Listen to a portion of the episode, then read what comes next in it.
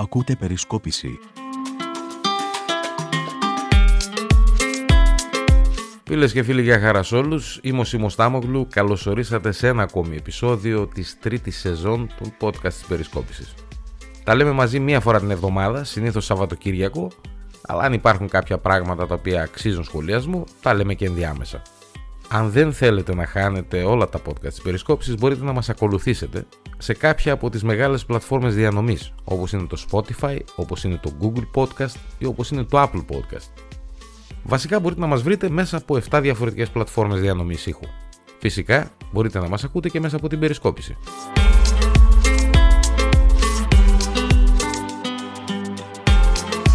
Σε αυτό το επεισόδιο θα ασχοληθούμε με τρία πράγματα εντελώς διαφορετικά μεταξύ τους. Το πρώτο είναι η αποπομπή του Αντιδημάρχου Αλεξάνδρειας από το Δήμαρχο. Το δεύτερο έχει να κάνει με την κίνηση Μητσοτάκη να κάνει προς τα πίσω σε δύο βασικούς άξονες της πολιτικής του. Και το τρίτο έχει να κάνει με κάτι το οποίο όλοι το συζητάμε, το σκεφτόμαστε, αλλά στην ουσία δεν το παραδεχόμαστε.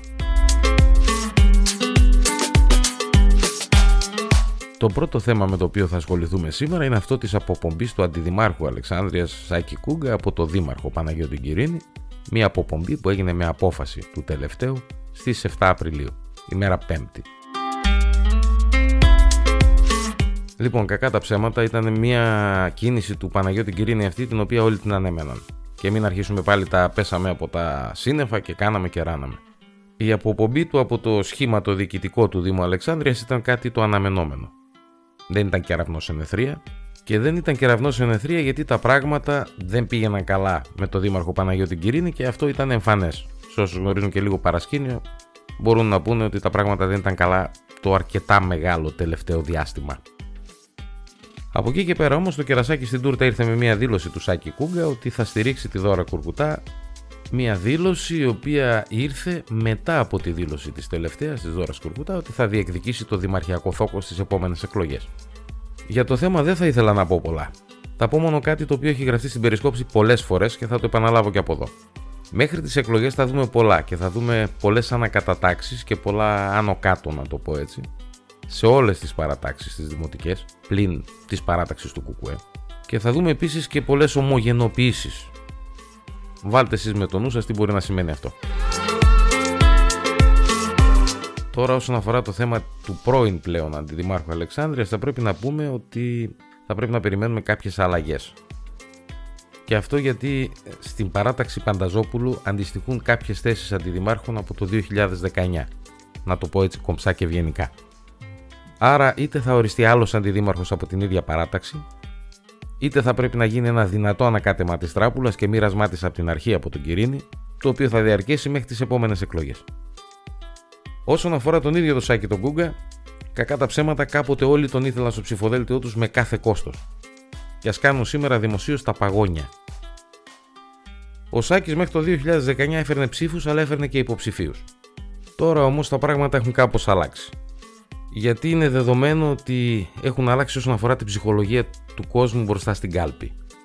Επίσης είναι δεδομένο ότι το εκλογικό σώμα έχει διευρυνθεί από τη μία μεριά μπαίνουν και νέοι άνθρωποι για να ψηφίσουν στα παραβάν ή αδιαφορεί για τα πολιτικά πράγματα, πολλό δε μάλλον για τα τοπικά πολιτικά πράγματα.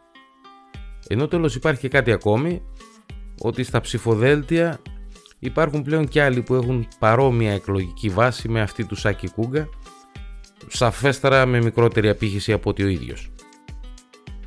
Όλοι λοιπόν, και αυτό κρατήστε το, έχουν αρχίσει να κάνουν έναν υπολογισμό κόστους-οφέλους όλοι κάνουν υπολογισμό αν τελικά συμφέρει και αν τελικά συνεισφέρει τα αναμενόμενα μια συμμετοχή του Σάκη Κούγκα σε οποιοδήποτε ψηφοδέλτιο. Και αν σε τελική ανάλυση είναι θετικό για τους εκλογικούς συνδυασμούς τους το ισοζύγιο ψήφι προς δηλώσεις και προς γενικότερη στάση. Ένα δεύτερο θέμα της επικαιρότητας, το οποίο θα ήθελα να σχολιάσω, είναι αυτή η κίνηση του Κυριάκου Μητσοτάκη να κάνει πίσω σε δύο πολύ βασικούς άξονες της πολιτικής του, της γενικότερης πολιτικής. Δεδομένης φυσικά και της κατάστασης που επικρατεί εντός και εκτός της Ελλάδας. Αρχικά το πρώτο βήμα προς τα πίσω έγινε με την αλλαγή της τάσης στο θέμα των εκλογών. Γιατί από εκεί που ο ίδιος ο Πρωθυπουργός και τα στελέχη της κυβέρνησης μιλούσαν για αυτοδυναμία έστω και στη δεύτερη εκλογική αναμέτρηση μετά την πρώτη που θα γίνει υποχρεωτικά με απλή αναλογική, πλέον στη Νέα Δημοκρατία έχουν ξεχάσει το συγκεκριμένο σενάριο και έχουν αρχίσει να καλοσκέφτονται και να λένε διάφορα περί συνεργασιών με άλλα κόμματα, επειδή τα κουκιά δεν βγαίνουν και η Νέα Δημοκρατία δύσκολα, πολύ δύσκολα να φτάσει τους 151 βουλευτές. Το πρόβλημα λοιπόν με τα κουκιά οφείλεται σε διάφορα πράγματα, όπως ας πούμε στην πίεση στα νοικοκυριά από την ακρίβεια ή και στη δημιουργία σχηματισμών στα δεξιά της Νέας Δημοκρατίας που σίγουρα θα τις κόψει ψήφους, καθώς και ο επαναπατρισμός πολλών κεντρών ψηφοφόρων που το 19 είχαν ψηφίσει Μητσοτάκη στο κοινάλ του Ανδρουλάκη.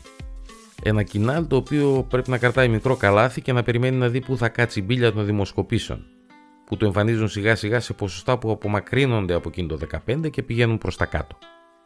Αυτή λοιπόν ήταν η πρώτη αλλαγή του Μητσοτάκη. Ξέχασε και σταμάτησε να μιλάει για αυτοδυναμίες. Η δεύτερη αλλαγή είναι ακόμη πιο σημαντική για εμάς και αφορά την απολιγνητοποίηση που γίνεται στο πλαίσιο της ασφάλειας της χώρας.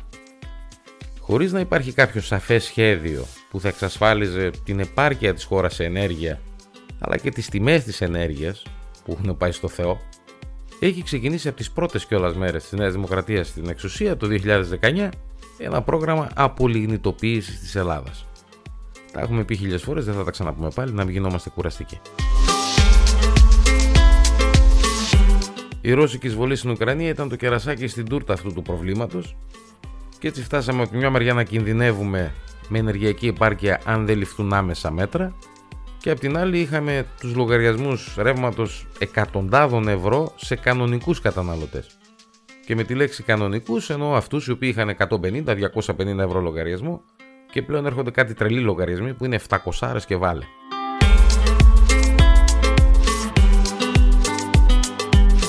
Ο Μητσοτάκης από την περιοχή της Κοζάνης όπου πήγε να εγκαινιάσει ένα φωτοβολταϊκό πάρκο ανακοίνωσε λέει ότι την επόμενη διετία θα αυξηθεί η παραγωγή ενέργειας από λιγνίτη προκειμένου η χώρα να μειώσει την εξάρτησή της από το φυσικό αέριο.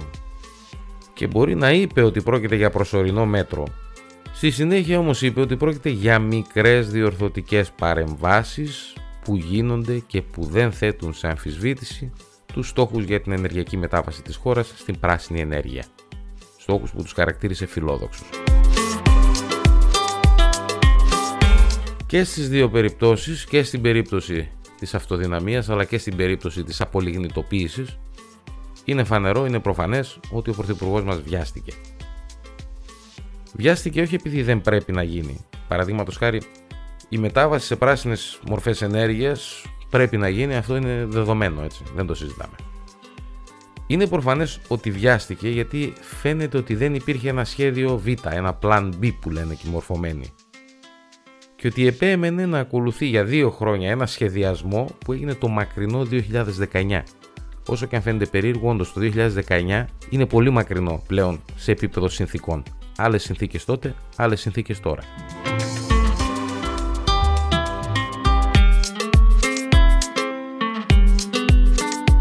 Τρίτο και τελευταίο θέμα με το οποίο θα ασχοληθούμε σε αυτό το επεισόδιο του podcast της περισκόπησης είναι αυτό των εξόδων για ένα ποτάκι για φαγητό στην μετά από τις καραντίνες εποχή. Σίγουρα οι περισσότεροι λίγο ή πολύ έχετε σκεφτεί τι γίνεται με την επαναφορά μας σε προ-κορονοϊού εποχές όσον αφορά τις εξόδους μας. Γιατί αυτόν τον καιρό όλοι κάναμε κάποια έξοδο, βγήκαμε που λέει ο λόγος για ένα ποτάκι.